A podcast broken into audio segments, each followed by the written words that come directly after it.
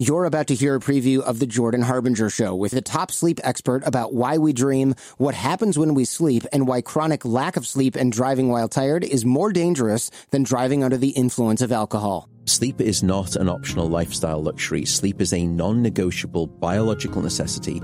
Sleep is a life support system. It is Mother Nature's best effort yet at immortality when you wake up the next day, you have a revised mind wide web of associations that is capable of divining remarkable insights into previously impenetrable problems. And the decimation of sleep throughout industrialized nations is now having a catastrophic impact. It is a silent sleep loss epidemic. It is fast becoming the greatest public health challenge that we now face in the 21st century. For more on sleep, including why we dream and how we can increase the quality of our sleep, check out episode 126 with Dr. Matthew Walker on The Jordan Harbinger Show. All right, in this very special Nashville edition show, we have our old friend Jason Whitlock in studio, and then I hit the streets with car expert Derek Bieri. And we'll do all that right after this. Hold on to your jingle bells. Pluto TV has all your holiday favorites for free. Enjoy Christmas classics like Scrooge with Bill Murray or Last Holiday with Queen Latifah. Plus, dive into festive channels like Holiday Movie Favorites by Lifetime or Hallmark Movies and more. Download the Pluto TV app on all your favorite devices and start streaming holiday favorites on live channels and on demand. With thousands of free movies and TV shows, Pluto TV is your home for the holidays. Pluto TV. Stream now, pay never. This special episode is sponsored by O'Reilly Auto Parts. The professional parts people will help you pick out the perfect gift for that hard to shop for person on your list this year. Stop by your local O'Reilly Auto Parts or you can go online. You can shop at o'reillyauto.com.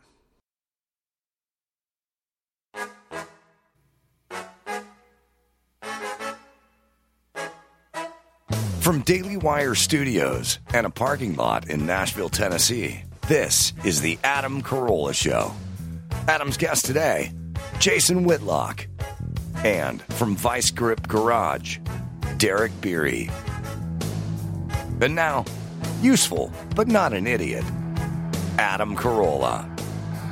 Yeah, get it on. Got to get on the church. Going to mandate. Get it on. And welcome to a special presentation, Adam Carolla Show. I'm at the Daily Wire in uh, Tennessee, everybody. And uh, when I come out here, I got to say hi to my old friend Jason Whitlock. Good to see you, my friend. Very good to be here. Thanks for having me. Thanks for thinking of me. I, I always think of you. Um, because I love your takes and I love that you feud with everybody. and I, I love, I mean, I, I am attracted, not physically, but that's on the table. Nothing's off the table. I'm attracted to anyone who says, I'm going right when the whole world's going left, or I'm stopping when the whole world is going.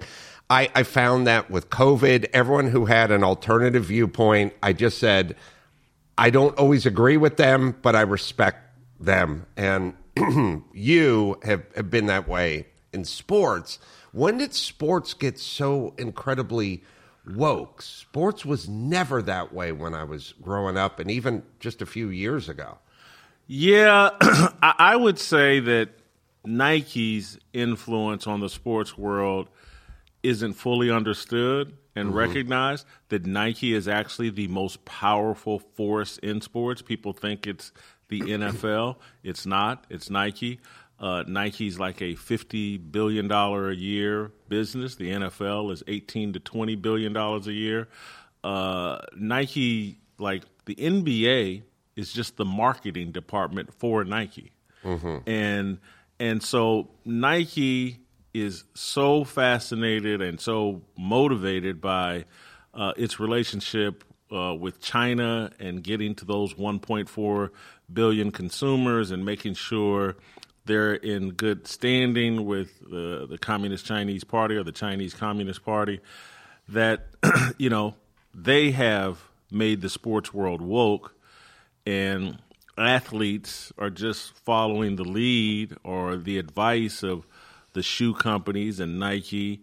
And, and so, you know, now the real tipping point where everybody could just see, like, wow, things have gone really far left was obviously Colin Kaepernick in 2016. That completely changed sports and made it crystal clear you need to be woke um uh, to be in the good graces of you know the shoe industry and corporate media and all of that. So Yeah, how much of it is spoken versus unspoken? Like I my belief is there becomes a, a culture and then you don't really need to sit down and give people their talking points. You understand the culture. Like it's like when the thing went down with China and the guy from the Mavericks or whatever team. Daryl Morey. Yeah, right. That's why you're here.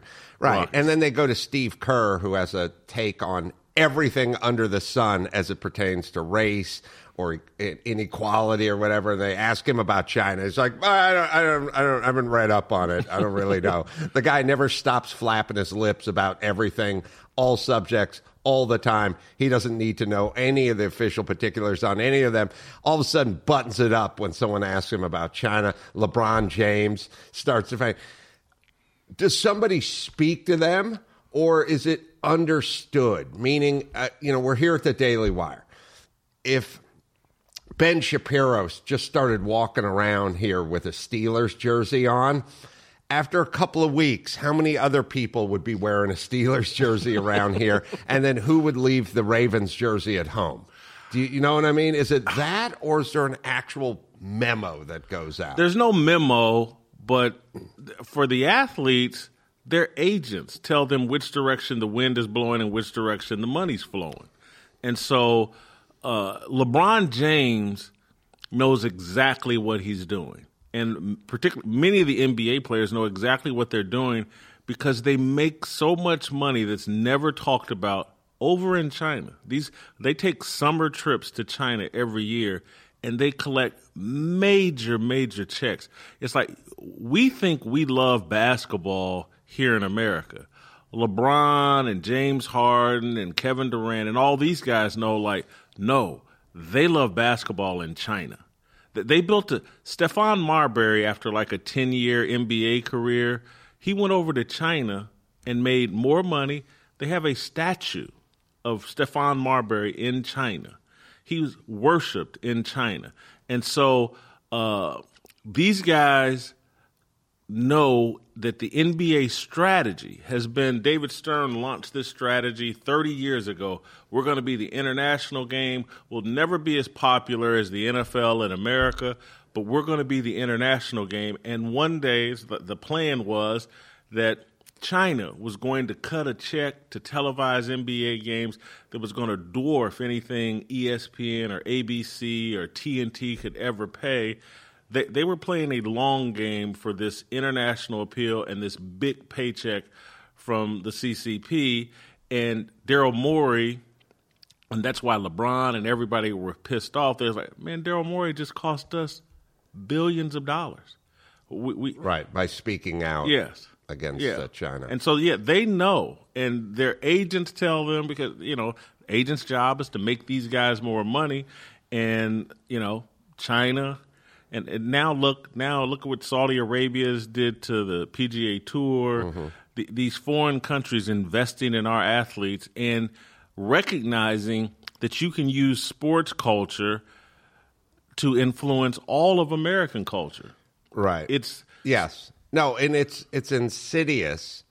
I've said it many times. You know, LeBron James talking about you know race hustling, talking about being scared to leave his house as a black man. You know, obviously with all the crazy race hustling and the hoax that's going on in this country and how detrimental it is to everybody in this country, especially the young black kids who you're trying to you're professing to love.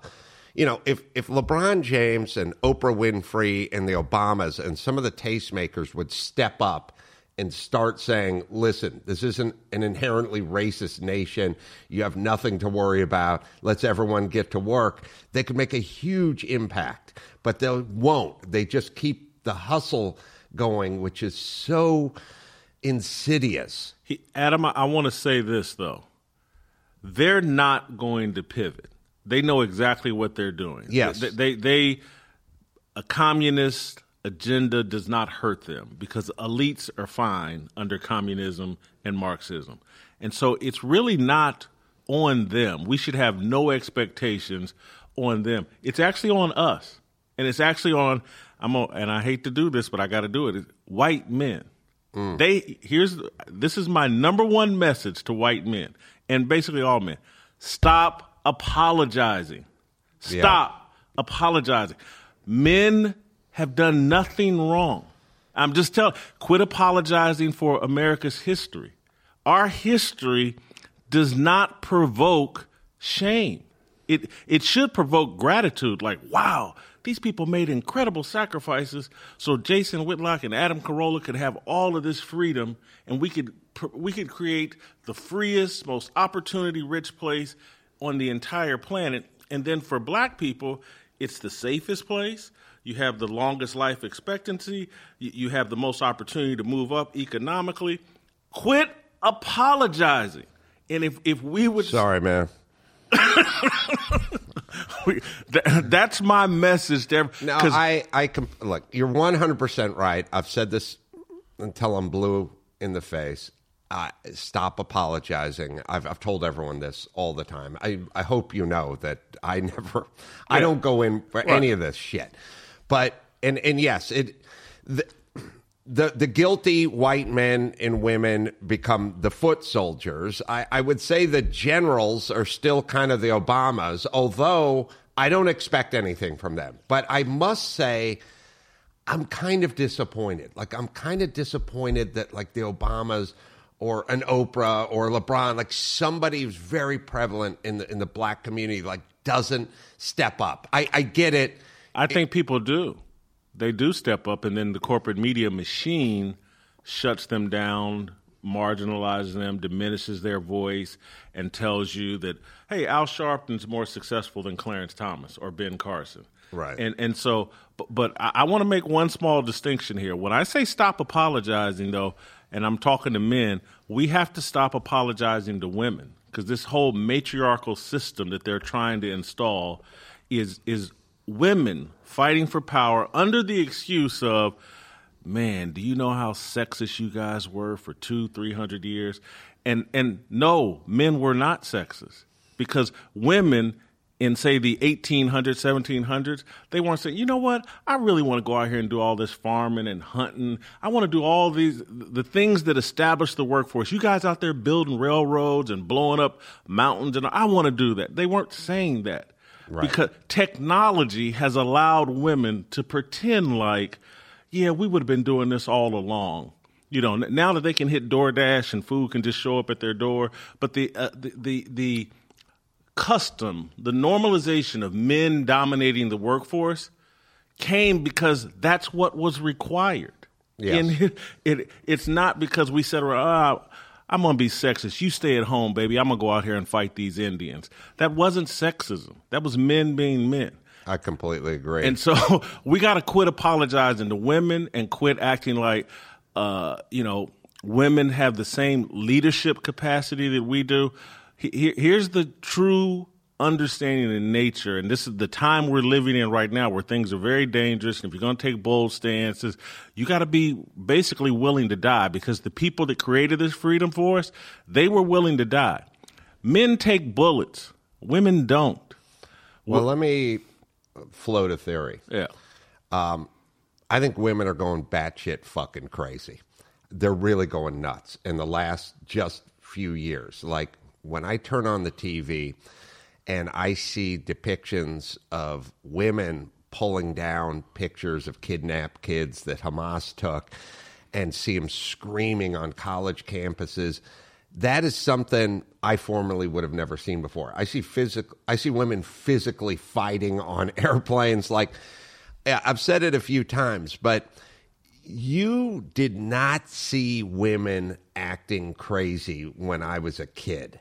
You know, there was occasional Aunt Esther or some TV character who would hit you with her purse or something. That was about the extent of it. The notion that 80% of the people that are tearing down the pictures of the abducted kids that Hamas took, 80% of them are women is nuts. And when you think about the women who are in politics, many of them, the squad, you know, they're up there crying, they're getting hysterical. Like w- we've gone way beyond policy. You guys are just banshees who have sheared your lug nuts off and are going insane in front of a microphone. And by the way, with no sense of their environment. You know, like Rashida Tlaib, and they're up there, they're going, their hands are flying around, tears, spittle shooting out of their mouth. Like, bitch, reel it in. You're in front of Congress. You know what I mean? Like, let's go. Let's have a little decorum here. They've gone nuts. We've told them Nobody's their boss. Nobody can tell them what to do. Everyone owes them. They're all oppressed. We weaponized them. We pushed them out in the streets. We told them they didn't need men. We told them just go marry a vibrator. You don't need kids. The earth's going to end in eight years anyway. And they've all, and now they all have a, a couple of Rockstar energy drinks or a tall latte in their gullet and they've all been weaponized and they're all hitting the streets and they're all insane and they're all miserable all the ones on the left are miserable. They just seem like the most, I've never seen a more miserable group in my life.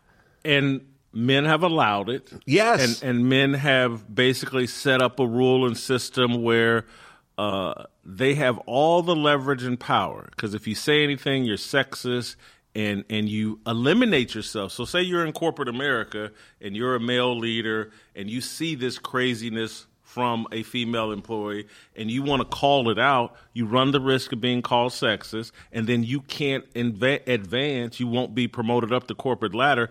You have to be an ally. You have to support all the lunacy, and you have to believe that, man, if we could just find a woman CEO, this company would shoot through the moon and through the roof.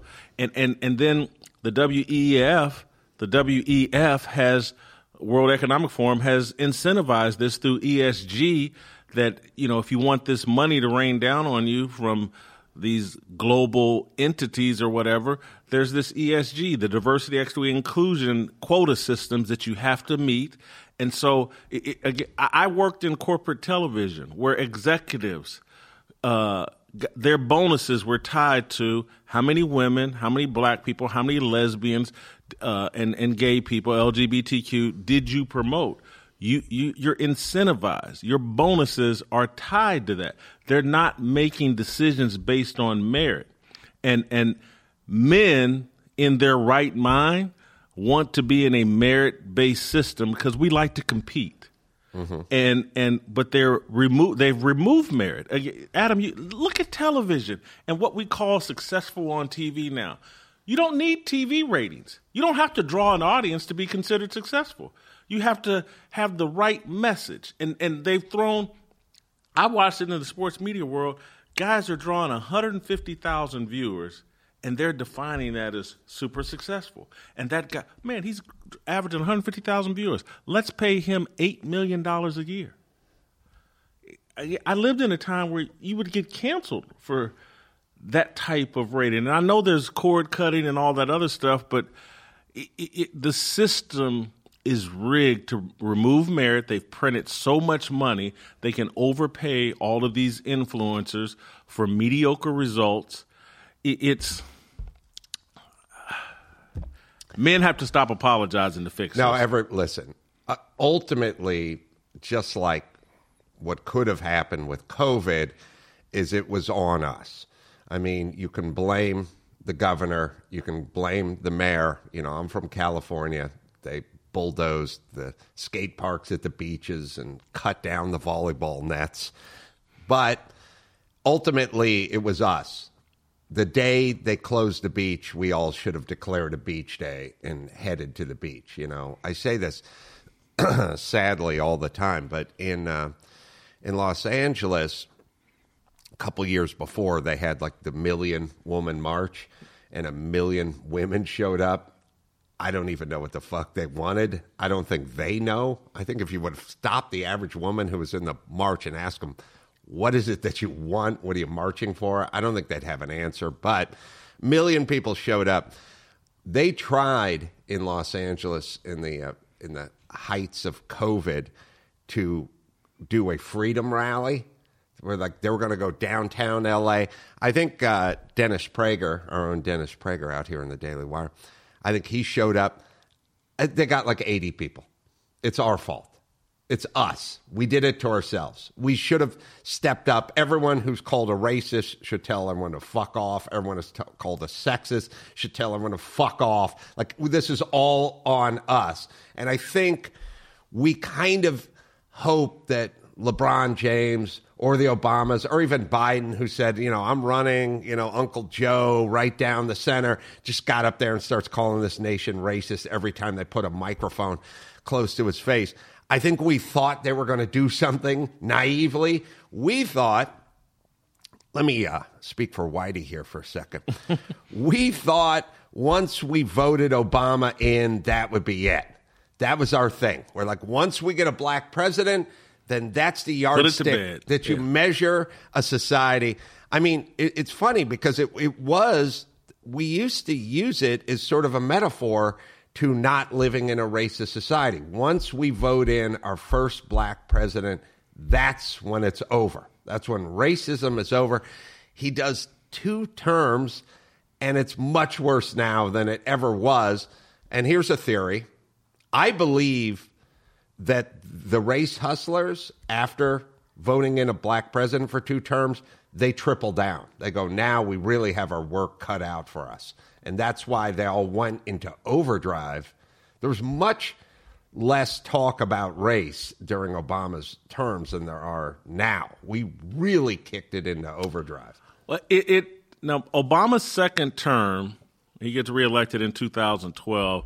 I believe in what year was uh, was Trayvon Martin 2012? Yeah, Trayvon Yeah, Martin is so, yeah. 2012, and that started Black Lives Matter. And so their end game, people think, and this is what makes me a target or whatever because I'm trying to. This isn't about race. We're not in a racial struggle. We're we're in a battle of the sexes. This is about the matriarchy and taking down the patriarchy, and this is about a group of people, women, who I'm not criticizing, but this is in their nature. They will trade freedom for safety. That's that's and they're supposed to. Yes. Their womb is so important to society. You know, uh, again, you can take one dick and replenish the whole planet. You, you you need a lot of wombs to replenish the planet. Women and their womb is very worthy of protection. So I get why they're wired that way. And that's why men are supposed to lead society because, again, we're risk takers. We will sacrifice our safety for freedom. They won't. And, and but they've used this racial thing to like, hey, hey, you guys, you're up. Men, don't wake up. You- You're you're pitted in some kind of racial war. Al Sharpton's out to get you, and Donald Trump. If you're black, Donald Trump's out to get you. And go look at that. And and what's really going on is the destruction of the patriarchy. And and what I think, and I don't know where you are in, in if you have a faith belief or, or whatever, but it's that's why those of us that do are strong Christians and believers. Like this is spiritual. This is a battle of good versus evil. This is about the natural order. Are men going to be leaders?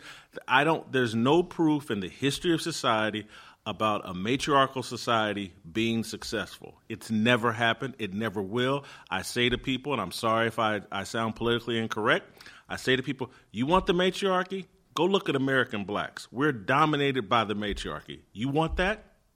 You, you want your kids not achieving academically, out all at night, uh, no male supervision, achieve. Go ahead, go with the matriarch because that's what it looks like, and that's what's happening. Because we got people now, even in marriages, that it's still a matriarchal marriage Well, where the men have been silenced. You're right. It, it's interesting. It's it's this is fascinating. I'm glad we brought you in. Um, I've been kicking around this idea for some some time now. What you're speaking of, you know, but just around the edges Yeah. of it. Like I've not really drilled down on it. Everyone gets mad at me, but I call it chick think and versus male think. And people go, "Well, you're a douche," and I go, "Well, no. Listen, Gavin Newsom thinks like a chick, you know. At and, and so does Lori Lightfoot. So Like does LeBron James. So does LeBron James. It's not really about your genitalia, but there is a kind of chick think. You know, Los Angeles is a chick think city. We have, you know, we had a mayor who was a male. We had a cock and ball mayor. His name was Garcetti. Thought like a chick. Now we have a black female, Karen Bass. She thinks like a chick. We just got two chick things. LeBron helped in- in a- install. in a, ro- in a row, right? So it's not about that. You know, Margaret Thatcher thought like a dude. You know, so I've been drilling down on this idea, and it's funny. Candace Owens was talking about it when I was interviewing her on my show, and I've heard Dennis Prager talk about it a little bit. So it's starting to sort of seep in. But yes, this safety based approach, which why I got screwed in Los Angeles with COVID is we were chick think, and so we were safety based. I mean, in Los Angeles, I'll give you like perfect chick think. First off, we had Barbara Ferrer, who was our health minister or whatever, 100% not only chick think, but crazy gypsy chick think. We had Garcetti, we had Newsom, we were steeped in chick think, right? Safety first. And so what they would do is they'd come out with some sort of color coded safety board, you know, where they'd go, well, we're in the red zone right now because that means two infections for every 10 million people. Now, if we can get into the yellow zone, that'll mean one infection for every 10 million people, but we'll reopen the schools and the beaches when we get to the green zone. There is no green zone. There's no way to achieve this safety board that you and your crazy chick think brain have achieved. Now, the people that own the businesses, the people that have to go to work, the people that earn a living are going, ho, ho, ho, we can't sit home, not earn. You know, the wheels of society need to turn. But here's an idea for you. I think a lot of this, and I've been thinking about this for a long time, a lot of this is connected to money being invisible because money, first off, it used to be pelts. You'd have to leave the house. There was no COVID, stay home. You got to go collect some pelts, you know what I mean? And then it became ingots and gold and something tangible. Then it became dollar bills and coins and things of that nature. It's Apple Pay now, it's invisible. You know, I sit, I would sit in my house during COVID. You know, my kids, they're teenagers. You know, they go, I go, I'm going to Houston. I'm doing shows. Where are you going? Where are you going? Why are you going anywhere? I go, I got to go out. I got to make money. You got to make money. Come on, COVID's out there. Hang out. I go, I got to pay the bills. They go, we pay the bills? It's in the phone. The phone pays the bills. It's invisible. When you return in the day, when you got back, because you, back in the day, you worked at a mine or a mill or something, a big factory, right? The guys would come home, they'd be covered in soot and sweat and dust if they came home at all. I mean, you know, there could have been a collapse at the mine and Gary never came home. You'd come home covered that, you'd drop your lunch pail when you walked in, you'd take your boots off at the door, and there was a meal waiting for you. Why? Because you went to work. You earned money. Now you go to some cubicle somewhere, sit in some air conditioning, have a direct deposit. Nothing's tangible anymore. So therefore, I don't owe you. It's my phone. You know, my kids don't think I pay for everything. They think Apple pays for everything. You- You're you're talking a little bit about and and there's truth to what you're saying. I don't fully agree or I don't think it's at the root level because what you're talking about like dad would come home from work and doing all that hard work and there would be a meal because it would be an expression of gratitude from Yes. his wife and his kids. Daddy's home. And he done went out and took care of us today. Right. And kids greet him at the door. Mama's got a meal. There was gratitude, and and so and and I don't I don't know your audience. All I can do is just tell you what I truly believe. The lack of gratitude now because we're so disconnected from religious faith and we, we so don't understand our history in terms of how did these people come over here and settle this country, conquer the Native Americans, and create the freest place on earth. And they did it because they had this religious faith and they didn't care or they did they cared a lot less about safety. They were good with dying because Right. they felt like I'm gonna be good in the afterlife. If you go read the lyrics of the Battle Hymn of the Republic and what these guys were saying during the Civil War, white guys, mostly in the in the Union Army, singing the Battle Hymn of the Republic, the lyrics actually say that that they are willing to die so that their fellow man can live free. And and so that was white guys, and and again, the Civil War was about more than just slavery, but it was primarily about slavery. And and they were saying, my Christian faith, I'm willing to die because I want to be on the right side of God, and I want to create this freedom that God's going to judge me on. We've go back. let- Let's move remove the Civil War. Go back to the roughnecks that built all the skyscrapers. I think they say one out of every four of them in the 1920s, 1910s, whenever these things were being built, fell to their death or suffered some kind of severe injury. Men were good with dying because they knew and believed there was an afterlife and there was something better. And So they would take these risks. Look at where we're at now, now that the matriarchy is in control and now that we're removed from religious faith and we're a secular society. You and I, Adam, are both old enough to remember when we were kids, there was a guy named Evel Knievel, and we'd watch him do crazy things on Saturday, Wide World of Sports. He'd go out and take risks, risk death, and it was fun. That's what men did. We, we did foolish things. Well, not only would Evel do it himself, but he inspired hundreds of thousands of backyard Evel Knievels. Because after watching him on Wide World of Sports, I'd go outside and announce to my friends, I'm going ramp to ramp. Yes. We're building a ramp.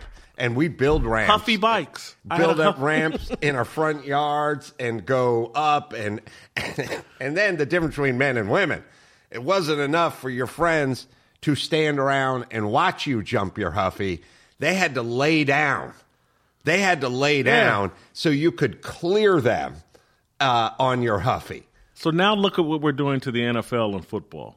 Everything is about safety. Every rule is let's take all the risk, as much risk as we can out of football. We don't want young boys doing what their forefathers did.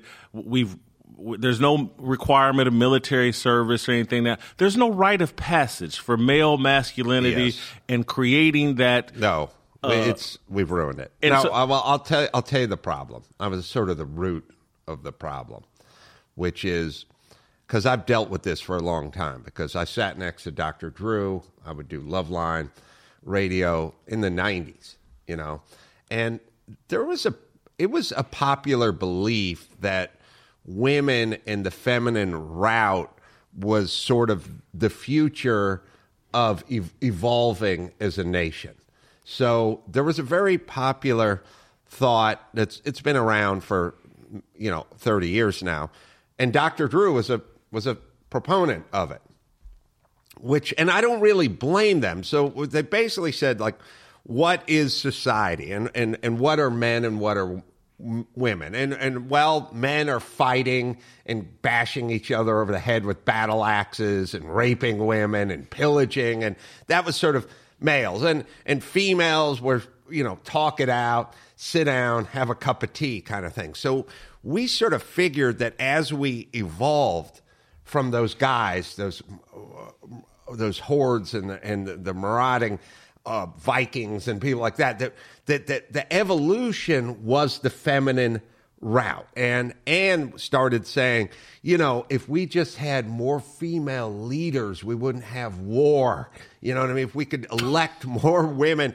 into positions of power, if women were CEOs of companies and senators and congressmen and women, they that would be the future. that would be evolution. So Dr. Drew would say we need to get more women into these positions. And it was sort of understood mathematically like, all right, well, that is the direction we should go for more peaceful, understanding society. And so we've already have in America like 30, 40 million lab rats for Dr. Drew's theory. Yes. And they're called American black people. Yes. And women are in control of black culture.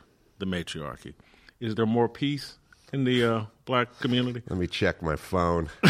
now, Are, are, the Bloods and Crips have they reached a, a peace accord? No, because no. of the female. It, it's, it's it's clearly it's the worst plan ever. There's no results. Everything seems to be getting worse. Because we're still going to be men. Now we've got the emotion of women because that that's our culture is very emotional. Don't you disrespect me? Disrespect this i've been this blah blah. You got you, you still got the physicality of men. Now you've injected them with the emotion of women and now you have uncontrolled violence. No it's it's it's crazy. You see some of the videos and somebody and i it's uncanny to me. Like i can't get over some of these videos and some of these beatdowns in the streets and stuff. But the part that i find uncanny that i can't wrap my mind around is there's some guy and he's standing there and he doesn't know the other guy, whatever, and then somehow he's disrespected. Could be the teacher, the janitor at the school, or whatever. And the young black man starts beating on the guy. And he starts beating on the guy. And it's a now you hit him once and he went down. Fight over, old school in my world. But then they jump on top of the guy and they're still beating him. But the part that I find eerie, really like almost haunting, is at some point some bystander grabs the guy who's just beating the guy's lifeless corpse on the ground over and over again and starts to pull him off. And as they're pulling him off, he's attempting to kick the guy. And I'm like, where did this come from? You didn't know the guy 30 seconds beforehand. Now you're being pulled off him and you're literally attempting to kick him as you're being pulled off. That does not bode well for our society. That is scary to me. And it's in all different. But you're you're right in that it's the sort of physicality of a male and the mentality of a woman. The whole thing about disrespect that I've talked about it nonstop because that, that you'll hear black men ain't nobody gonna disrespect me, disrespect, disrespect, and and people don't realize this, but in the 1800s, I, I, there was a black newspaper that coined the frame. It was a religious newspaper, coined the phrase sticks and stones may break my bones, but words will never harm me. And and that was black people at that time w- were so religious and so like, man, you can't hurt me with words. And now, because of this whole, the last 60, 70 years of this whole feminist movement and this whole government and the breakup of the black family, now words, you know, hit like a sledgehammer in the black community, and everybody's running around making sure no one disrespects them. And and and I, I sit there and I, I've told the story many times. Uh, I was down in Miami 15, 16 years ago at some pool party on top of a hotel. I was with Dan Le Batard. Dan Le Batard and I were friends at that time, and some Cuban woman got all up in my face and was hitting me with the N word every other. And, really? And, yeah, I, yeah, it was crazy. And and I mean, I just looked at her like this for, and this had to go on for maybe five minutes. And these guys, when she left and was over there, like, my God, how how come you didn't react? I was like, that woman looks like a fool. What what, what should I join her? She's an idiot. She she I don't know her. Doesn't matter to me. It, it's nothing. And and that's the mentality of a pro- and again, I'm I'm far from perfect, but that's the mentality of a properly functioning man. It's like, some, like, some words I can give a f less. Why? I, I think about this all the time because I believe it's so destructive that we're convincing especially young black men that we live in a systemically racist society and there's a target on their back and I, it drives me nuts when Joe Biden makes these speeches and also, I, and I do really mean this, and I've said to a few black friends, does it bother you? Like when, when Joe Biden gives a speech, I always get back to this one where he's talking about baggage handling fees or something, extra add ons or something. Obviously, he never makes sense when he talks. I don't know what he. I don't even know what he's talking about, but he says this disproportionately affects poor people and people of color which is you now have a separate group. You're disproportionately affected by baggage handling fees.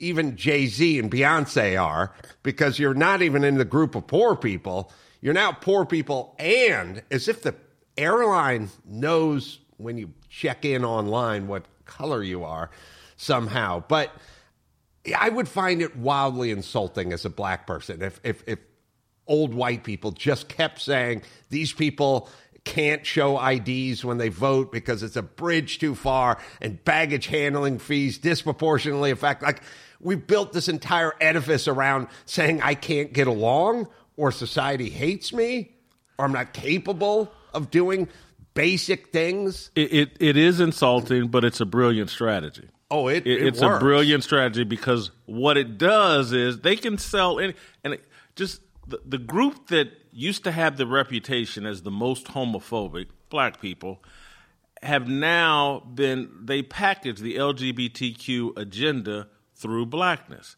Because again they'll say oh man the trans community and the violence they suffer. And we know this disproportionately affects black people. Yes. and so now as a black person you feel like well i gotta go run out here and defend the transphobic community and i sit there and go well hold on i as a christian i have to argue the insanity of transgenderism.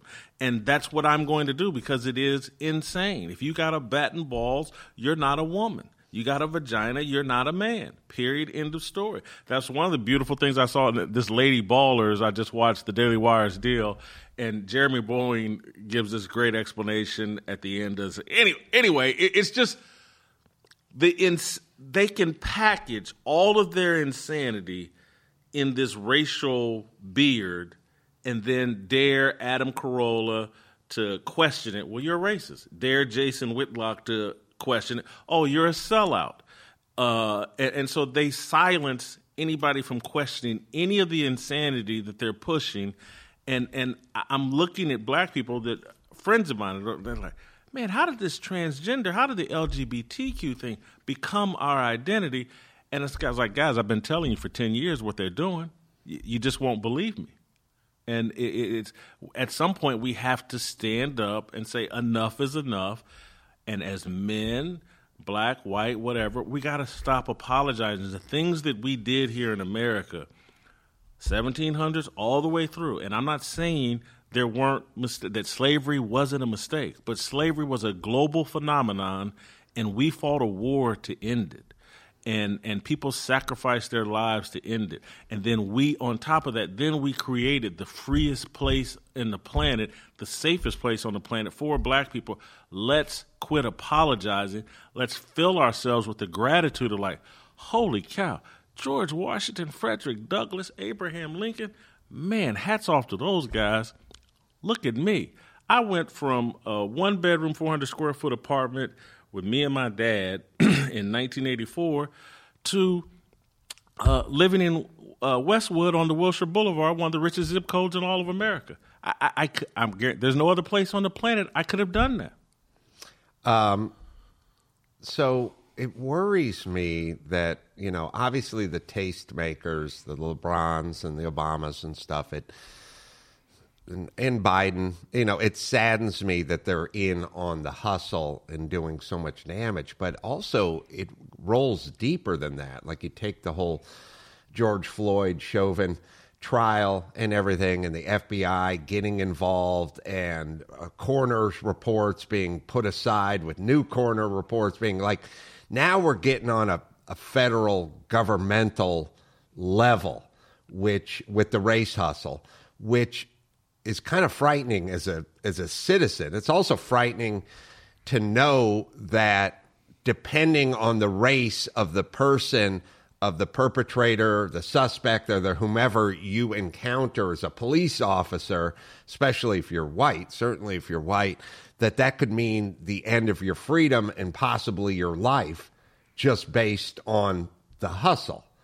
Uh, and I know uh, Chauvin obviously recently stabbed 22 times in prison. I know there's a lot of talk about the guy who stabbed him was FBI or something like the now.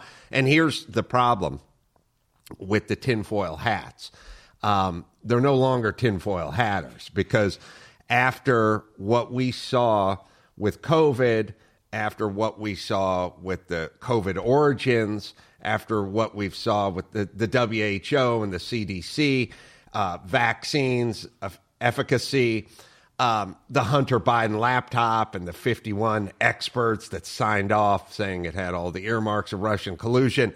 Uh, you're no longer a conspiracy theorist anymore. If you think, you know, January 6th, you know, how many FBI assets and CIA assets, how many federal government people were on that property wearing MAGA hats, rousing up the crowd, storming the Capitol? How many?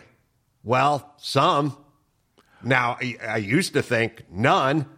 Now, you know, there was a whole there was a plot to kidnap Gretchen Whitmer in Michigan. Turned out to be mostly FBI guys in the group of, of conspirators who, who were going to kidnap her. So I no longer believe the government when when they talk, and this Chauvin trial is now getting filed under that for me. It, certainly, the the the Chauvin trial was a hoax, but but uh, everything you're talking about is about a culture that values safety over freedom, over uh, free speech, over your right to own guns. And so th- there are going to be incredible consequences that we're already experiencing, but but are just going to keep multiplying and multiplying. And I'll, I'll, give you an example how the Derek Chauvin deal and all this other anti-police deal. So in these major cities, uh, they've lost in Minneapolis. They lost maybe thirty percent of their police force. They've had to lower the hiring standards in order to fill back up their police force. And this is going on right here in Nashville. We have this problem. I live in downtown Nashville by choice. I, I lived in Westwood out in LA, but I also lived in downtown LA uh, for a time. I like to live in the city. I just bought a home last week because I'm evacuating downtown. Because, Nashville. Nashville, because I know what's happening to uh, law enforcement there. Uh, you know, I, I live in a high rise right now, seven thousand a month. Uh, on my street, regular shootings, because I live in the little party area or whatever. But regular shootings on my street because there's a hip hop club in one of these little areas, and it's like the police force standards are going down. I'm going to move out to the suburbs where they can still have high standards for the police force and and I'm not going to be living in a war zone anymore. And it's I, you know, I feel like a wimp, but it, it's I, it's the only rational choice I think I can make at this point. And so everybody that's going to be left in these cities are are going to be dealing with a police force with lower qualifications and more corruption and it's just going to be more unsafe in these major cities black people are going to pay the consequences for that uh, because people with means and others are going to move out and and you're going to be left with one of the most corrupt the police departments. You you know it'll be like the blood that, that was the thing about the uh, Chauvin trial or the George Floyd deal. I, I don't know if you've seen the fall of Minneapolis but the woman pointed The out documentary. the documentary the fall of Minneapolis.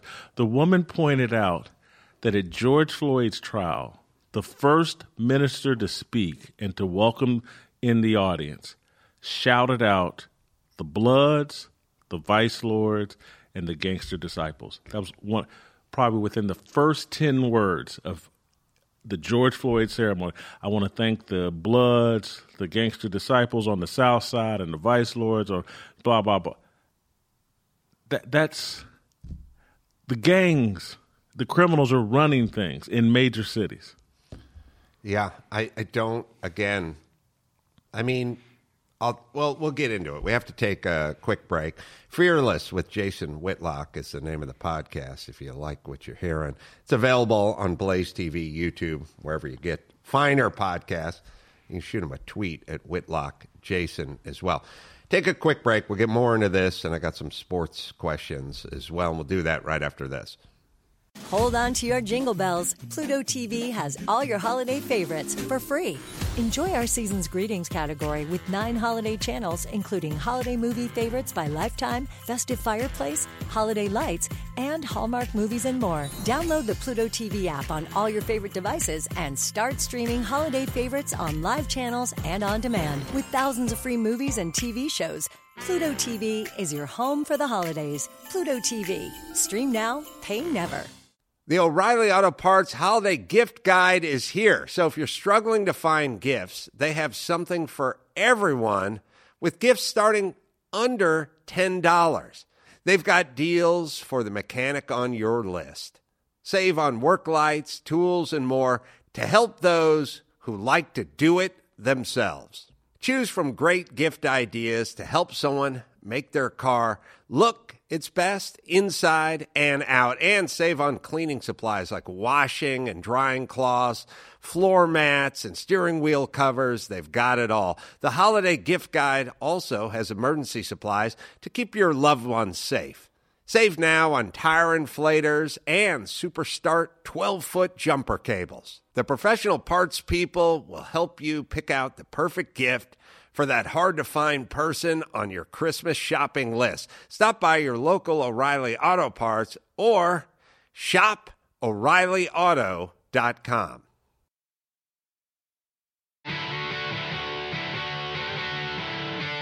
It's time to check Adam's voicemail. Baseman got a, a simultaneously oldest thing in the world and recent thing in the world. People shitting indiscriminately in public. Get it on. You can leave us a message at 888 634 1744. Back with Jason Whitlock podcast, Fearless with Jason Whitlock as well. Yeah, I can't figure out where the upside is. Like the the truest thing Trump ever said, and I know I love De Niro when De Niro gets up there. Like he's lied thirty thousand times. I love the people that are just keeping a tally of his thirty thousand lies. Um, but the truest thing he ever said is when he said to the black community, "What do you got to lose?" And everyone jumped on him. Like, how dare you? Well, first off, he meant it, and it was true.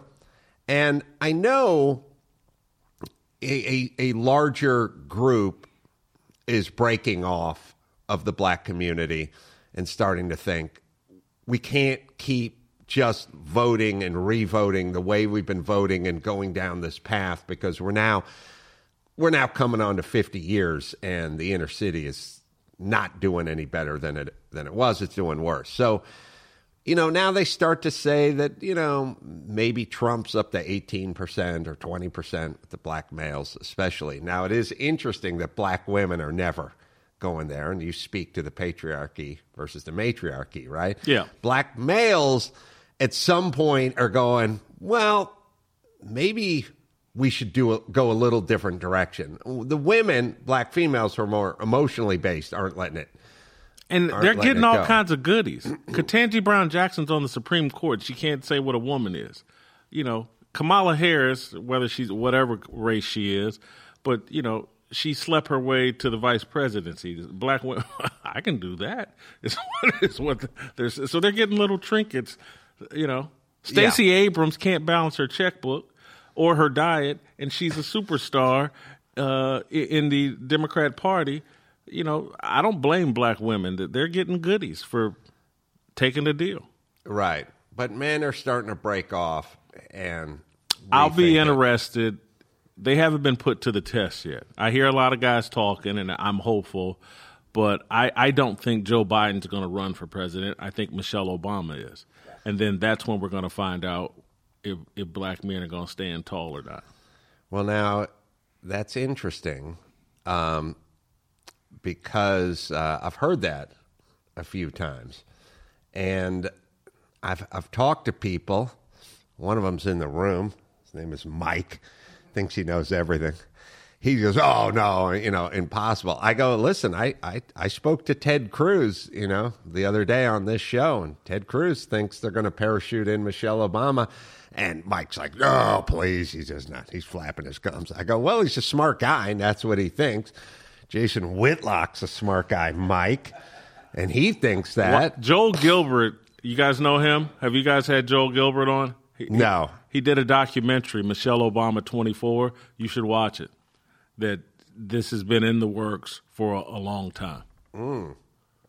Well, let's you know, I, I would just say let's let's do some math and and and, and I like to kind of go process of elimination. Um, so the Democrats want to win and and I think and I think you could say the same for Republicans, but maybe more so with the Democrats. I think in terms of what they will do to win, I think the answer is anything. And I, I, I really feel like I was talking to Dr. Drew about this when we were on our podcast, I think. But, you know, Obama did eight years, then Trump did four years. Now Biden will do four years. And, you know, I think Republicans, at least in the past, were sort of agnostic to some degree in that, you know, I remember when Obama was voted in, and I'm like, well, I, I disagree with a lot of his policies, but he seems like a cool dude. And yeah, good. Good for him. Good for the country. So what? You know, life goes on. You know what I mean? I feel like the, the Democrats have a kind of bizarre desperation. Like if Donald Trump, he's going to open gulags, he's going to lock you down, he's going to take away your, you know, he's going to round up black people and throw them in the Grand Canyon. You know, like they really have a bizarre fervor about it, which means we can do anything. It, uh, desperate times, desperate measures.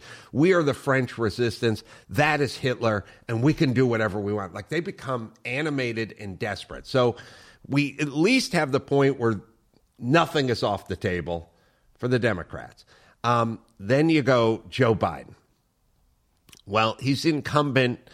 His health is failing, and every day that goes by, there's a new chapter on the Hunter Biden thing and the corruption thing and the connections to him. Now, it's comical. I was just listening to Joy Reid say, still nothing. There's no connection between Hunter and his dad. And it's like, boy, Joy.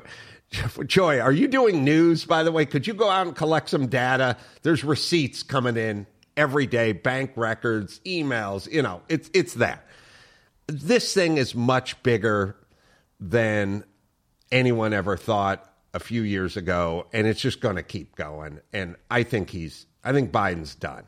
All right, now we have Kamala Harris.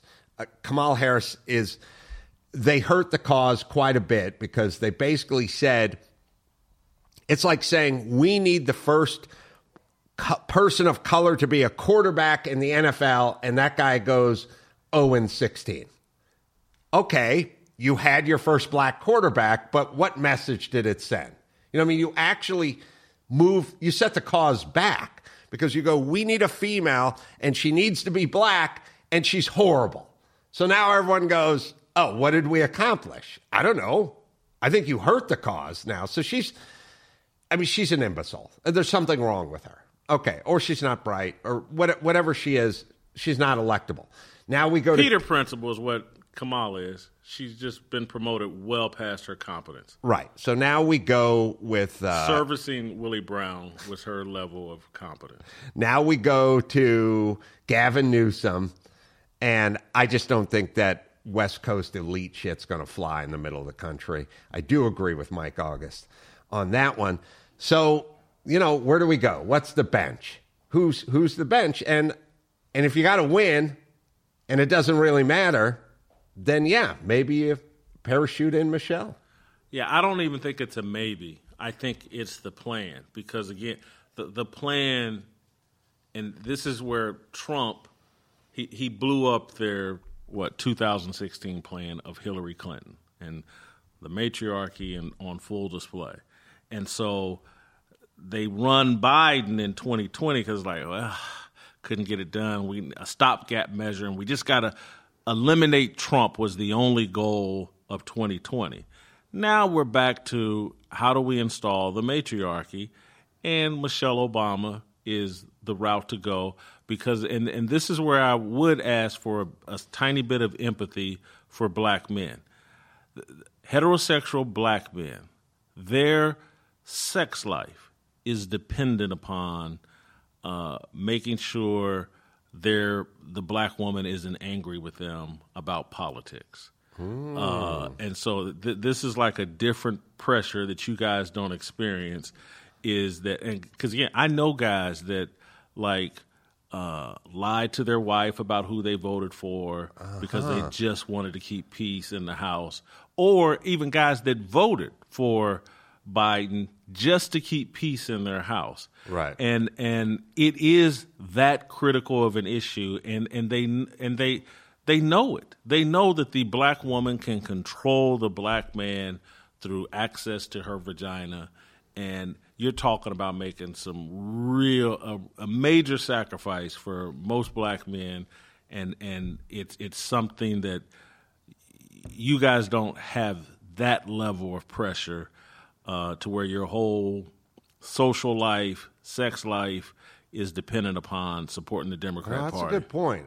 That is my white privilege. Yes. I've, yes. I've said it many times. I mean, not as it pertains to sex, jokingly, but I said the real white privilege is not being expected to act this way or do that way. You know, you know what I mean? And I don't have to defend Ted Nugent if he does something. You know, I don't have to defend white people. I don't have to. I, I can. There's plenty of white people. Look, I'm white. Joe Biden's white. I hate Joe Biden. I think he's a fucking idiot and a race hustler. Okay, I said it. That's we don't my have white that privilege. freedom. We don't have that freedom. You Now- don't have that freedom. Yeah. I know, and I, I never really th- thought about that. But the ult- that is the ultimate freedom. It's not being handed things. It's being able to do whatever we want and not having to worry about it and associate with whoever we want. And so for for for me, uh, just as a career, by not hopping on uh, the Democrat agenda, again, I'm not welcome in corporate sports media. Right. I, I'm I'm just that's done. It's over. I made a calculated choice. I'm gonna stand on what I believe in, and so I'm done with corporate media. You, you my friends and people that know me well would say, yeah, and you basically said I'm done with black women. I'll date white women or Latino women. I'm just because I'm not playing that game, and you know there's some truth to that, and and it, it, it's just it's high risk. I mean, you know, I, I tell stories all the time, but it's like I'm telling you, black women want to be in the leadership, in the driver's seat so much, and they, they put you in jeopardy. A lot of times, people don't understand. Like, there's a lot of brothers sitting in jail because their black woman wrote a check uh, that got them in trouble, and and you know she she agitated a fight. She did. It, You're not saying physically wrote a check, but you're saying you're saying Yeah, I'm gonna give. I'll give you an example. caused yeah, I'll give you an example. I'm, I'm because you can write a bad check. Yeah, yeah, you can. But. I, I, I'll, I'll give you an example because I've always been this way. When I get pulled over by the police because I'm a speeder, you know, it's my driver's license, registration's hanging out the window before they even get out of their car. Mm-hmm. And yes, sir, no, sir. I just want this to be over as quick as possible. But woman I'm dating, black woman, I'm pulled over. She leans across me from the back. Why the hell you pull us over? What are you doing? Blah blah blah blah. blah. And I looked at her like, "Are you crazy?" I mean, but that's the kind of You're going to get you shot. yes, Right. or just now I'm gonna get a ticket. There was a good Right. Mm-hmm. chance I'm gonna be so nice to the guy. Right. He's going because I, I I'm I mean I will man I got pulled over by a racist cop in L.A. And I killed this dude with so much kindness, just pounded. He was talking crazy to me, and I was like, "No, sir, you got me all wrong." Blah blah blah. Gave me a warning. Let me go. Yes. Uh, listen, I used to teach traffic school. the only advice to getting out of a ticket is kissing ass. Yes. And and then people go, "Why should I?" It's like, "Why should you?" There's 281 bucks. It says why you should Yeah. kiss this guy's ass for 40 seconds and not getting shot, depending on how far you want to go. I just don't want that. I want it over as soon as possible so I can go along my way. I got stuff to do. Right. so this is an interesting phenomenon, which is black women are definitely staying Democrat, and black men have to, and not only they have to deal with black women and trying to get laid, but they got to deal with the 80% of black men who they're hanging around with, with too. So that's Th- that's a little easier. But again, let's say you go to church and you go to a black church. Everybody in the congregation, or if they know that you are conservative, they're looking at you sideways. Your social circles, like the stuff I used to nightclubs, like uh, I'm relatively well known or whatever, but but I used to be able to socialize wherever I wanted. My, my dad owned a bar in the inner city my whole life. It was Masterpiece Lounge, my favorite place on earth. I would still go to the Masterpiece, but my dad's passed. But anyway, it's like going into all black social environments where everybody's a hardcore leftist and everybody is making judgments on people based off their politics rather than, oh, is this a good person? Is this a good tipper? Is this someone that's going to be polite to me? It's like, no, does this guy love Barack Obama and the Democrat Party?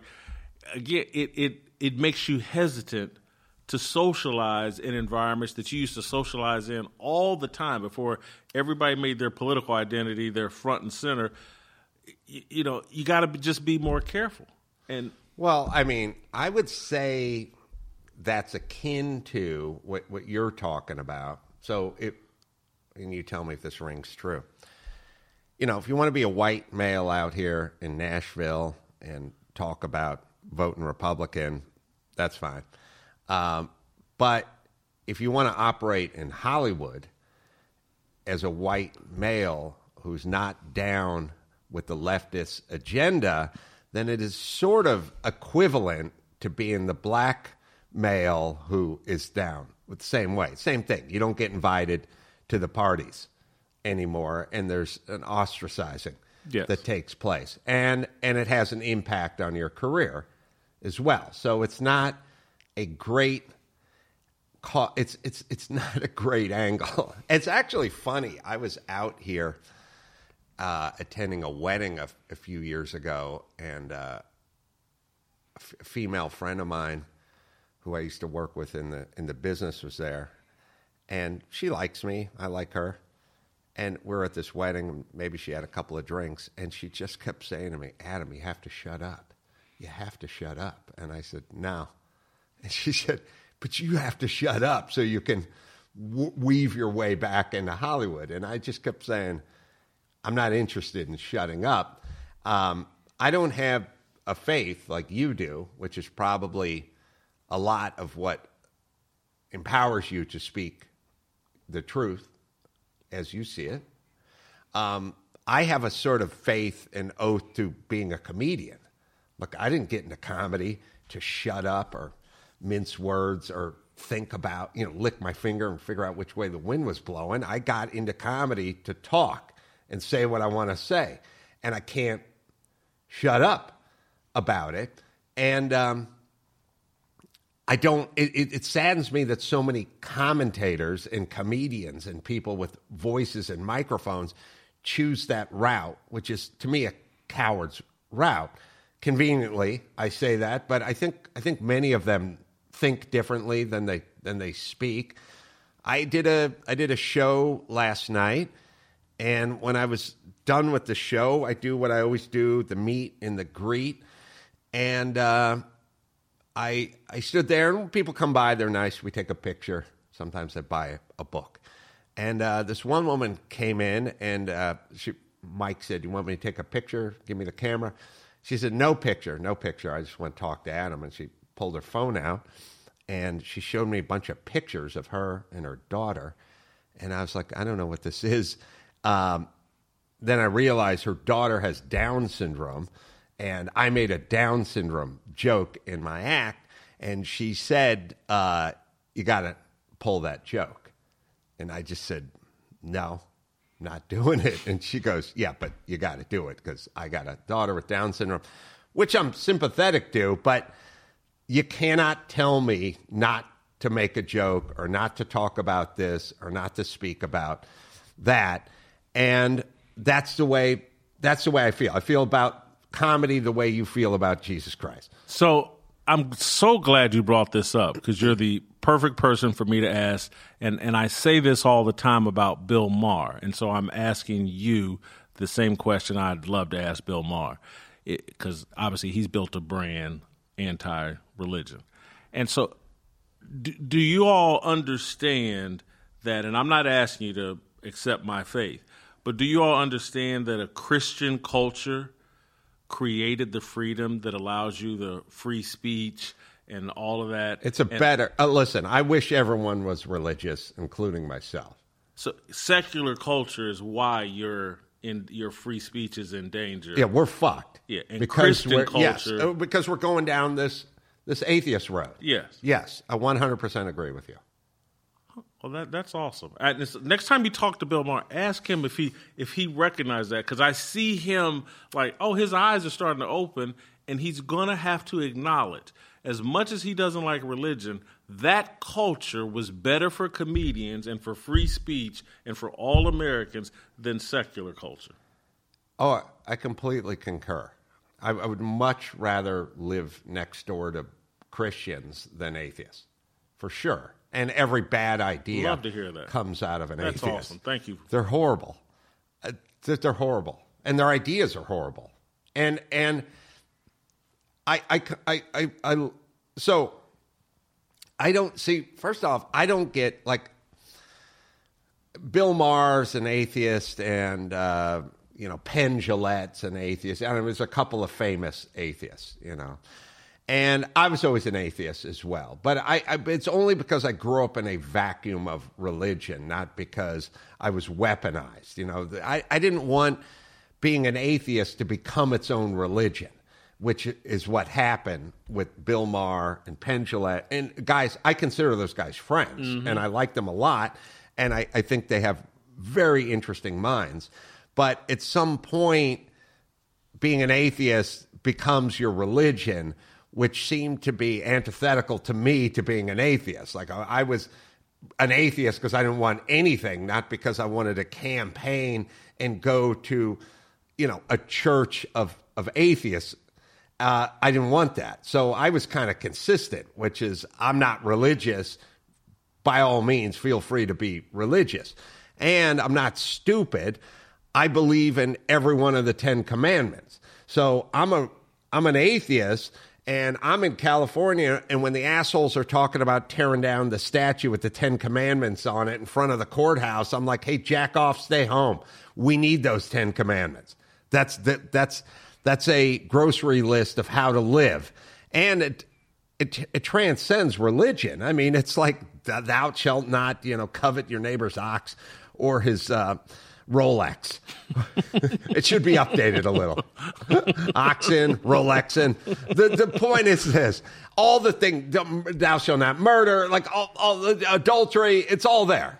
Just follow it. As an atheist, we live in a much better world, and I've always felt that way. That's awesome to hear. And because I've lost so many, because you know I used to have a lot of leftist friends and and still love them to death, but I've I've lost them as I have leaned more into my faith. I've lost them. They, they they're like, oh, Whitlock's you know some holy roller, and and maybe I am, but I, I'm I'm still very very tolerant of people that don't believe the same thing as I do. And it's like, what do you mean? We were friends because we talked about the Chiefs and we talked about sports and we talked about journalism and things like that. I, I could care less, really. You know, that we disagree about religion. I, I could care less. But they seem to care a lot. And, you well, know, their first off, their religion is the Democratic Party and Yes. the left at this point, and then the environment. The environment is their religion, and for some reason, they're they're very much like Hamas that way, which is like you're either you either believe this planet is going to be over in 10 years if you don't stop driving that pickup truck or we're going to try to kill you. And their version of it, you know, Hamas's version is we're going to kill you. Their version is we'll just destroy your life. Yes. We'll have you removed from your job at ESPN. We'll take your livelihood away and you'll be ostracized. They are much more religious in that way than you are. You know, Dennis Prager is a very religious Jew. He and I are great friends. He doesn't try to foist his religion upon me. He doesn't judge me for not being a Jew. He's fine with it. Try going to Hollywood and preaching that with one of these crackpots, whether it could be all things COVID, it could be all things global warming. Go over there and have a dissenting voice and see how it works out with these zealots. You can't, I mean, again, you got to, and to be in the good graces, yeah, yeah, men can get pregnant or, you know, Right. some man, you know, we'd be better off if more transgenders were in leadership positions. Like, what's, what's, the Rachel guy, who's the admiral that we installed? Levine. Yeah, is it Rachel Levine? Yeah. Uh, That, that type, that's insanity. We're making ourselves a laughing stock. I, I agree. Like if if you're China or Iran and you see that bizarre shit show of a he wearing a Salvation Army skirt up there, And I don't think be it's- laughing your ass off. I think all the diversity, equity, inclusion, like in the military, that that's insane. I Yes. don't, you know, love but the hustle. I mean, you just brought up talking about the Chiefs, so I have to bring up the recent kerfuffle with the nine-year-old boy with the face paint on, eh, which shows me the hustle. You, you know what I mean? Where there's I think it's depravity. It's a nine-year-old kid Oh, that they're uh, trying to. it- but- to it's but- depravity. It's No, I get it, but it's it's uh, but we're getting back to the French resistance. You know what I mean? It's like it doesn't matter. There are no Marquess of Queensberry anymore. There are no more rules. We're doing this in the name of this religion and power, and it doesn't matter how many innocent kids we got to throw under the bus or how many innocent cops we got to lock up so they can be shivved in the joint. It doesn't matter anymore. it's and that's again i don't i don't if you don't want to go here don't stop me. ahead. but that's why i'm so passionate about pro-life because th- this mindset of you know life begins once you're outside the womb is is directly connected to and, and I'm trying to explain to people like, well, hold on, there's all kinds of things you can do for a child while a child is in the womb that will help that child in life. If you read to your child while he's in the womb, likely to be more smarter, more articulate, more more well read. If if if the woman takes care of her health and she's in an anxiety free area, the, the child is le- likely to be less emotional and all. There's all these things you can do for a child inside the womb that affects their life once they're born, and and so I, I see all of this is connected to like there's no respect for children, none. With, with th- that's the thread that connects all these guys. And so when I see them trying to counsel a nine-year-old boy, I was like, these guys hate kids. And when I see them thinking it's appropriate for drag queens to come read to your kids in school and to, and for teachers to start having conversations with your kids at six and seven years old uh, about their sexuality instead of leaving it to the parents. I'm like these guys hate kids. And and i, I, I don't it leaves me at a loss but. Yeah, no, I'm, I listen. I it's it's any anyone can be a martyr for the cause. I mean, it doesn't it doesn't matter. The cause is the hustle, and we're running out of real racism, and so we're going to find it wherever under every rock. And it's sad, and I, I, I and it's sadder to me that like you always get back to more people just need to stand up and go, "This is bullshit. What are you Yes. doing? What are you doing here?" Um, I know uh, you got some thoughts about Deion Sanders he's sports person of the year adam at, with a four, four, and eight, last record. place in the pac 12 last place in the Pac-12. Yeah, I like Deion. I guess. I mean, I used to like to watch him play for sure, and I, I like he's outspoken and so on and so forth. I mean, he seems like a fun and entertaining character for someone who's not Jim paying Jones. that close of attention. He's? Jim Jones. Really? He's a cult leader. He's using religion as some little fake marketing ploy he's not a good guy. On Monday, uh, we had some Colorado football players on that explained like what's really going on in Colorado and some of the um unethical, mean spirited practices of Deion Sanders. And so there's what you see in all the videos he's getting sh- having shot, and then there's the real Deion Sanders, and it ain't good. Well, maybe he's a little more Don King in that sense that he waves the flag and says only in Don. America. Don King loves America. Uh, he does, but he did st- stomp a man to death in St. Louis. Shit happens, Adam. Well, that's a good note to go out on, Jason.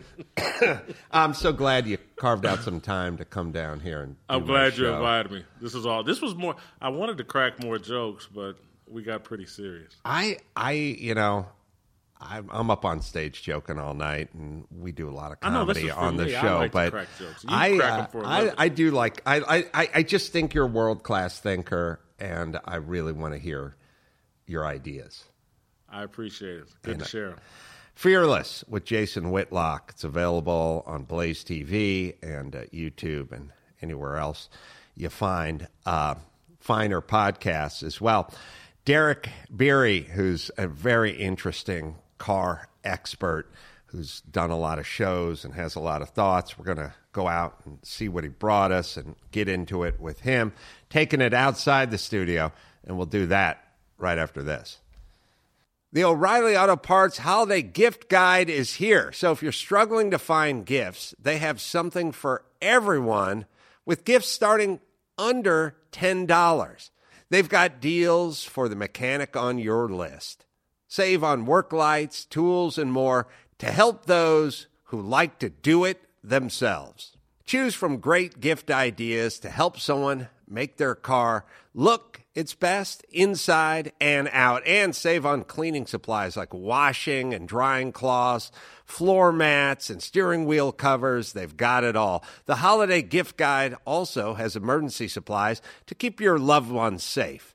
Save now on tire inflators and Super Start 12 foot jumper cables. The professional parts people will help you pick out the perfect gift for that hard to find person on your Christmas shopping list. Stop by your local O'Reilly Auto Parts or shop O'ReillyAuto.com.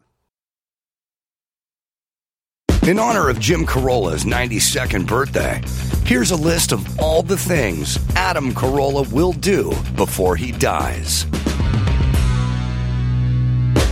Hawk a championship belt or a Super Bowl ring at a pawn shop when he hits rock bottom. Just one of the things Adam will do before he dies. Let's get back to the Adam Carolla Show. All right, well, a little different change of pace for us. Standing in a parking lot, it's raining in Nashville, Tennessee. Derek Bieri is here. He's all things automotive. Uh, he does a podcast, he's got a show. I'll tell you all about it. In the Aisles is the name of the podcast, presented by O'Reilly Auto Parts. That's available on YouTube. And also TV shows, Roadworthy Rescues, and you can watch that on Motor Trend TV. And it's good to see you. I love a car guy. Sorry about the weather. Oh, it's all right. This is uh, pretty typical. When you plan on a good day, this is what you get. So Derek drove out and met us at the Daily Wire, and we're going to walk around his super truck here, and then it started raining on us. So we hightailed it over to the mall, and we found some covered parking, and we're improvising, but I think it's going to work out. Now, we'll get into the vehicle you brought us, but let's talk about you a little bit and uh, your love of all things automotive. How did it start for you?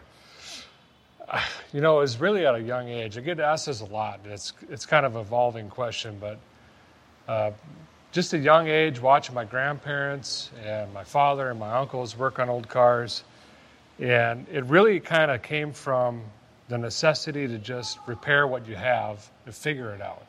Yeah. We were way out in the country. There was no parts stores, or just run to town quick and get this. So we were cutting, hacking, pulling from this, modifying, pulling from that, making things work.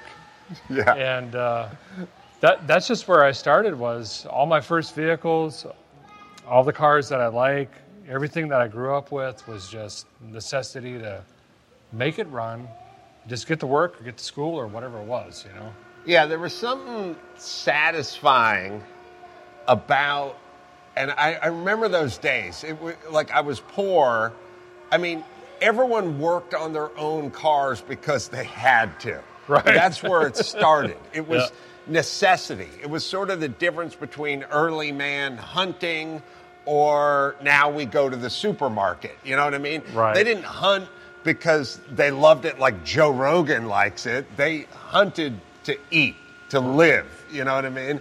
And I could remember working on my trucks and working on my early cars as a necessity, you know, Right. and Yeah. going down to O'Reilly or sometimes going down to the junkyard and pulling pulling something and then bringing it back and making it fit. But there was a kind of a satisfaction in it. Like, I, I don't think enough young people are getting the, you know, try it now satisfaction and having that engine catch. You know what I mean? Like when something isn't working, you know what I mean? Where they literally, a bunch of noise started as soon as we started this thing. But What who is cares? that?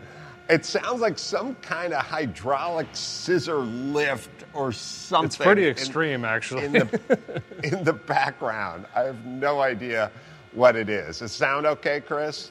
We'll keep moving.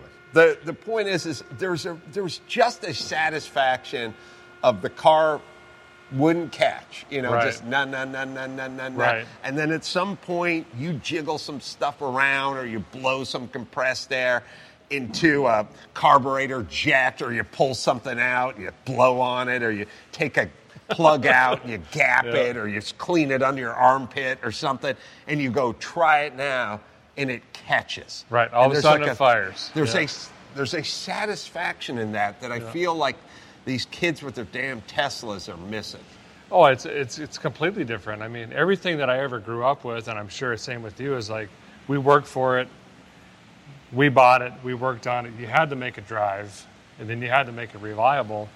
And I mean, that, that's just how I grew up. Is how cheap can we make this thing run? It probably only work for two, three weeks, and you just discard it and go on to the next vehicle, Right. find something else, make that thing run and drive, and you just kept moving through them. You know, I probably changed vehicles more often than I did jeans actually growing up. Yeah, I, I grew up in a very different environment, and, and this is an interesting subject. And it, and it kind of brings me back to a story that I, I enjoy because whenever you talk to car guys, and you're a car guy, they always lead with, well, my dad, I watched my dad, my grandpappy, he was wrenching away on a Mo- Model T, mm. or, you know, I, I, I knew Jay Leno when I was a kid, or something, something, you know. But I will say this I grew up with none of that. My dad didn't own a tool, literally not a tool. No one in my family worked on cars, had any aptitude for building or wrenching of any kind. Like, you would, I would defy anybody to find somebody who did less wrenching than my dad. There's, it doesn't exist. I, Henry Kissinger just died. I guarantee that guy held a wrench longer than my, my dad, and I don't think he ever picked up a wrench. so you were up against it. I was, I was like, I had it in me, and, I, and, it, and it was, it was, I was sort of crazed. Like I wanted to take things apart. I wanted to turn wrenches, and there were no wrenches, no garages, no tools, no cars. Yep. Nothing. And it was a weird thing. But the, the, the thing that I find interesting about it is I haven't told this one in a while, but I went out to dinner. I was, I was at Pebble Beach for car weekend for the vintage races and stuff like that. This is 20 years ago. And I was out with a couple of friends, and we're sitting at, the, at dinner, and the waitress came by. She said, You guys in for the car week? You know? We said, Yeah. I said, Oh, you guys are into cars. And the one guy piped up and he said, Yeah, I was into cars because my dad owned a transmission shop and he worked on cars. He'd always bring home something mm-hmm. interesting and I'd ride around it. That's why I'm into cars. And then the other guy said, I'm into cars too because he, my dad was a butcher, but he still liked cars and he brought home some cool stuff. And I, he had a Chevelle when we were a kid, and I worked on it. And, and then I said, my dad wasn't into shit, uh, cars at all, and I'm equally as into Yeah. cars as you guys are. Yeah. So I, I, I, even though you give praise to your grandpappy and your dad, I feel like it's in, it's just in you. It could be that way. I mean, you're just kind of born with it or you're not, right? And like my my kids, for example, I've got three three boys. One is hardcore into it. Two of them aren't, which is fine. The one that's into it, he wasn't. I didn't have him in the shop. I didn't Right. raise him that way. I That's didn't. I didn't force mechanics on him. I didn't say like, "You're helping dad today" or whatever. It was just in his bones, and, I- and I- he I- loves it. He does sim racing. He's breaking records on uh, uh, uh, NASCAR tracks and stuff like that on sim racing and all this stuff. Right. Like the kid just has it in his DNA, but I didn't force it on him. No, you can't. No. It- it- it's like, look, whether the kid's into wrenching or whether the kid's gay, good luck. You know what I mean? You're not getting it out of them. Yeah. You're not getting it into them. Yeah. You, you just, I brought a preacher over to the house. Yeah. No, no, no. I- As a matter of fact, I, I tend to think they go harder of into whatever direction you're trying to get them out of. So, good luck molding the youth of America. Uh, you, you did. I was reading up on the 2.4 hours of mullets. La Mullets. La mullets, like It's La a. Le Mans, yeah, it's right. a Le Mans kind of spinoff. Yeah, Right. So yeah. they, they had the 24 hours of lemons, Yeah. which started as the Le Mans sort of knockoff where you Right. I don't know the rules I don't know your, your car couldn't be worth more than three grand or whatever whatever Yeah. the 24 hours of lemons but the Lamullets how's that work You know, there's really not any rules, which is, you know, that's a thing in its own. But basically, for me, it's just a walk on because the, the track that we show up to, basically, you all get this Crown Vic car. They all have a 50 shot of nitrous, they all have a cage and a seat.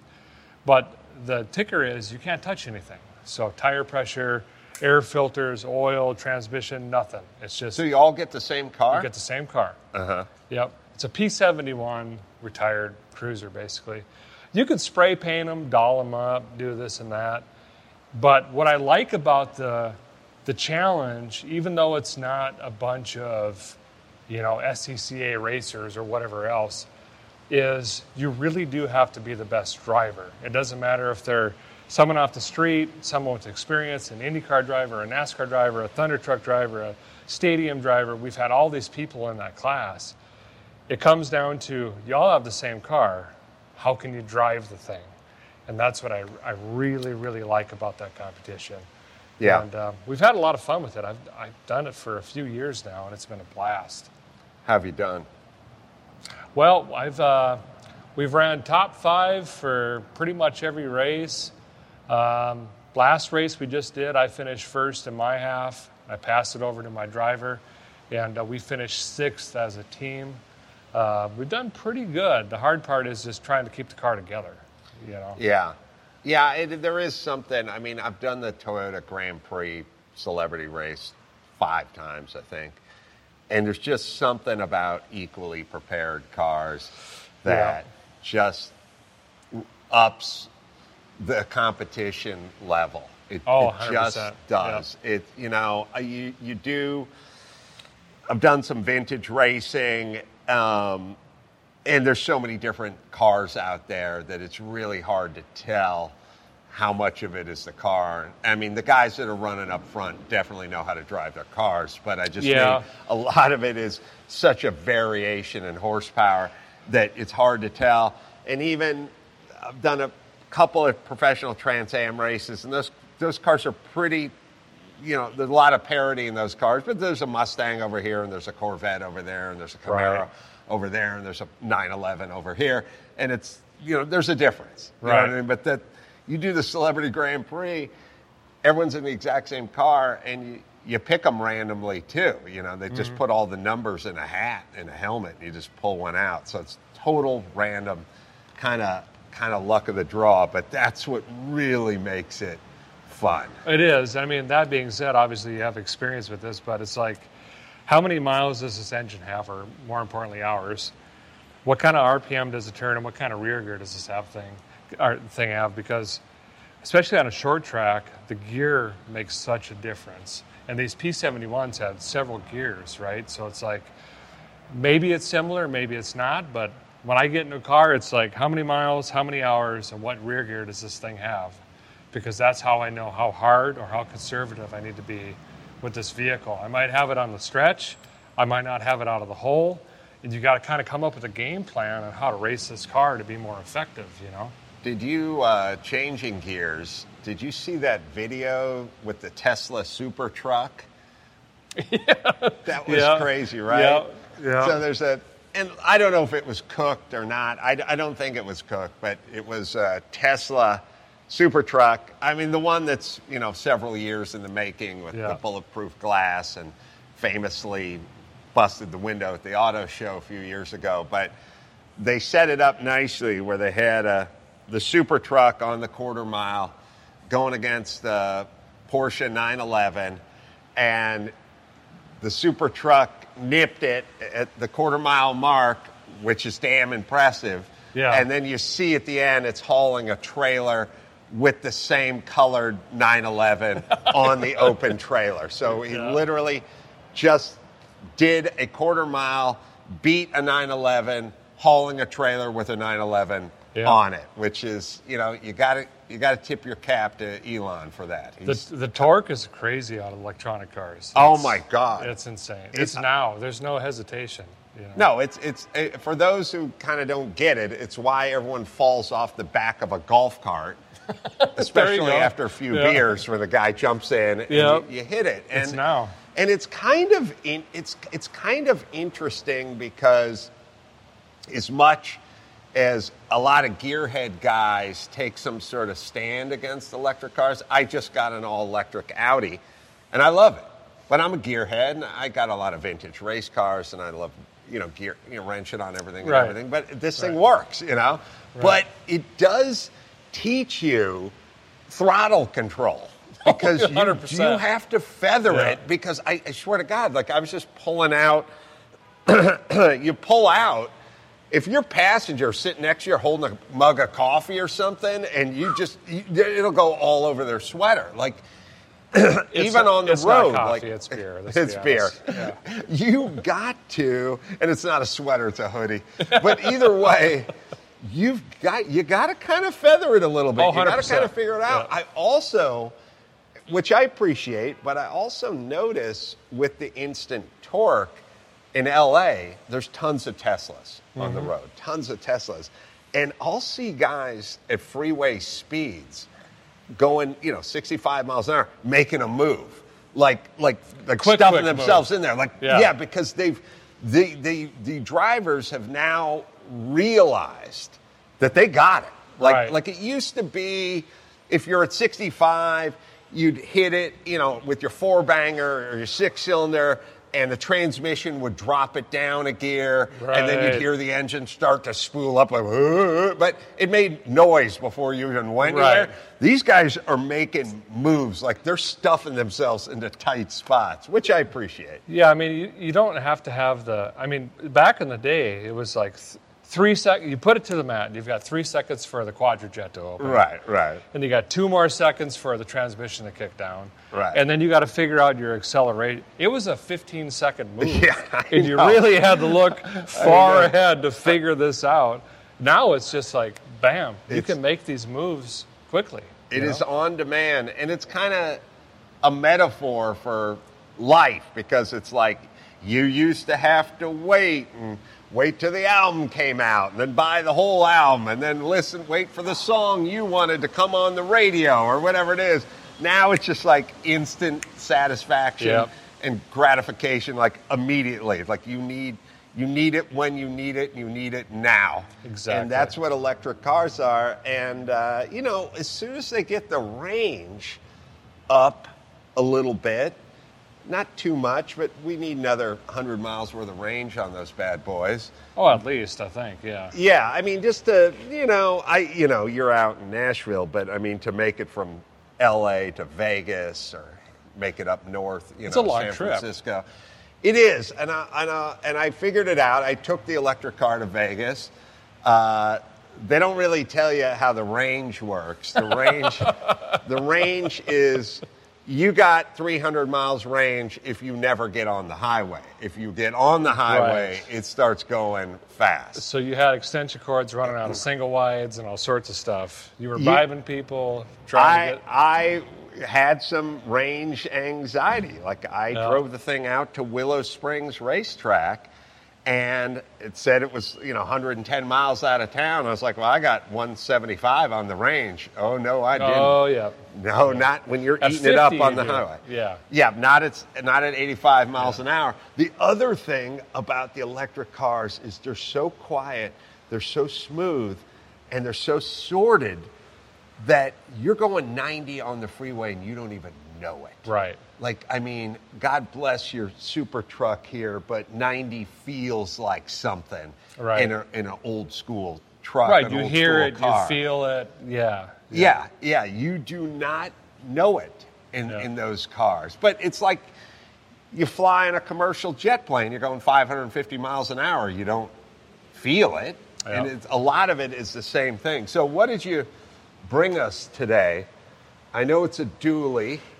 I know uh, you've definitely breathed on it a lot. Yeah, I mean, I was going to bring some sort of, uh, you know, something out of the collection or something really cool, but most of what I own doesn't have windshield wipers or weather stripping, so that kind of Yeah, I know. I've been, listen, I, people say to me all the time, what, what do you do with your race cars? I go, I race them. They go, you, but you should drive them on the street. You should have, I go, you can't drive them on the street. They don't have signals. Fire Right. comes out of the exhaust pipe. There's no way. They didn't even have the clearance. I couldn't even make it out of the shop they're in without ruining the air. Exactly, Right. yeah. So this, So this is our shop truck. This is kind of our mule. We pull a lot of projects home with this or to the shop. We travel all over the country with this thing. It's an 87 GMC, basically one ton dually, uh, but it's got an 8.1 liter Vortec. It's a newer engine. Basically, all that remains of that is the intake. Everything else has been gone through heads, um, pistons. But I mean, this is uh, hardcore because when we were coming here, they said, "Well, Derek's going to bring something cool," and then it started raining, Yeah. and then they said, "Well, he's just going to bring the shop truck," which is what Mike said, and I was like, "Oh, the shop truck!" So we're going to drive.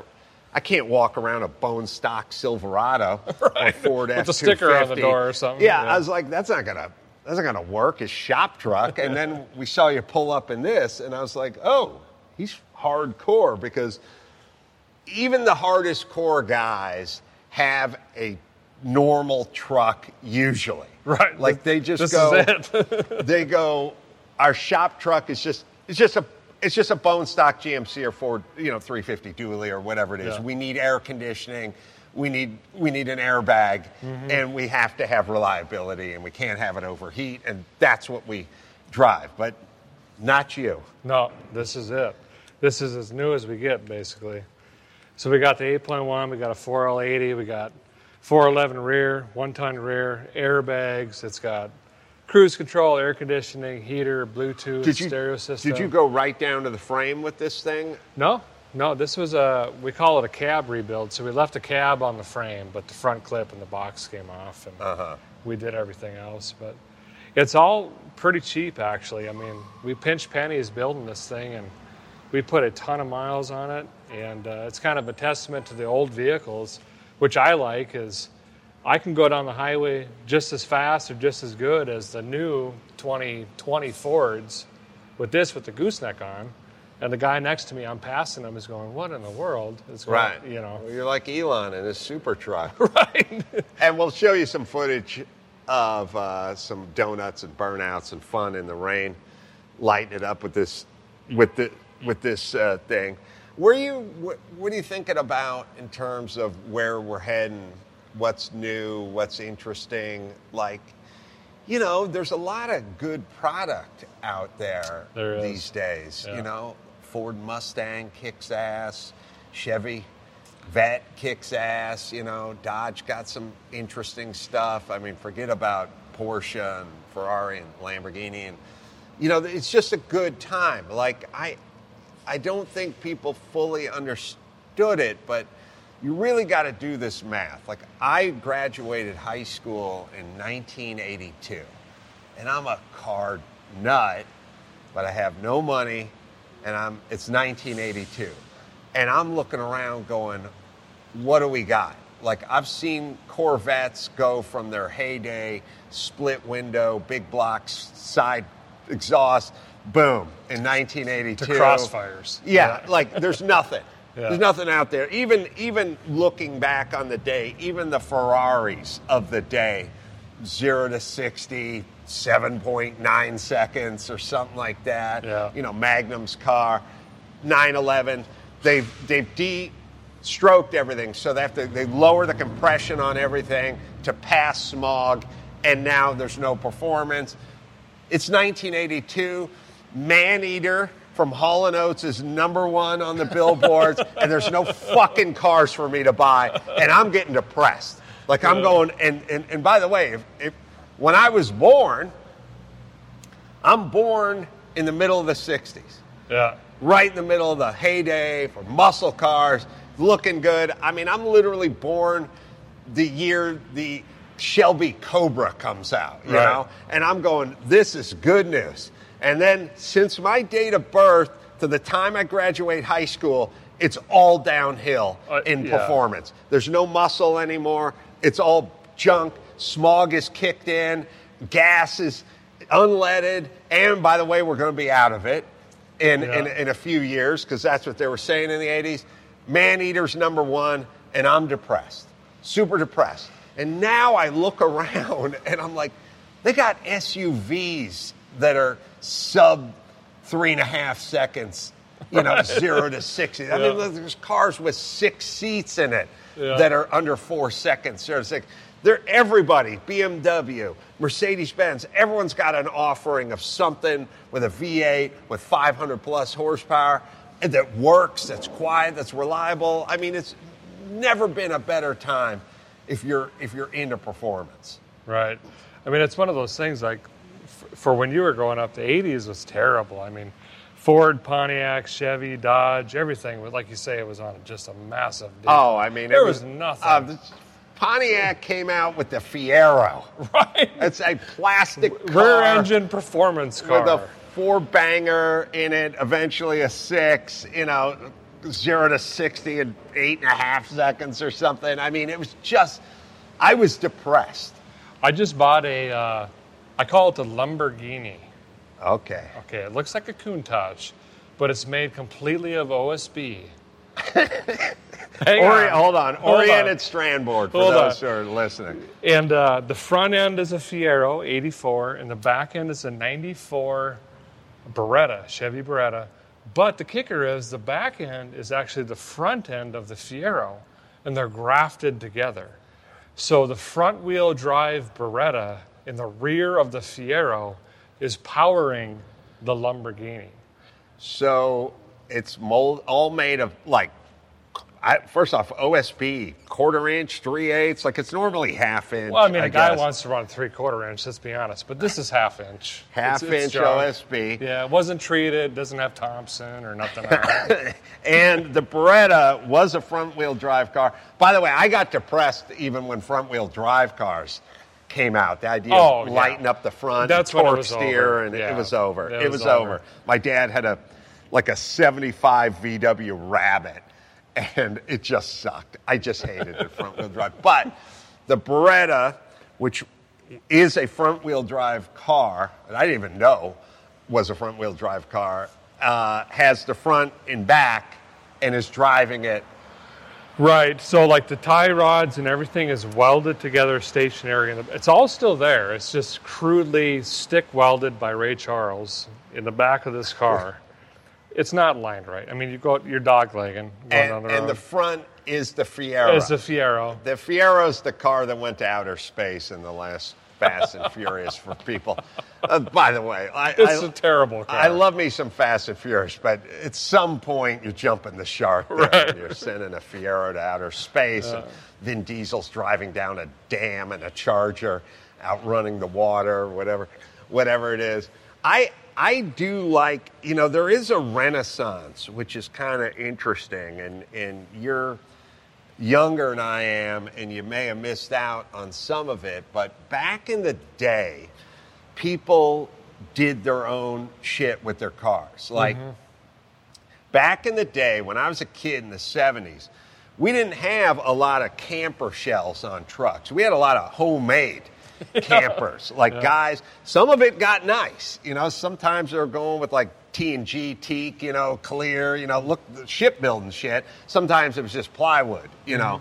But like people modified stuff. People would take a VW bug. I'm from Southern California. We had Baja bugs all over the place.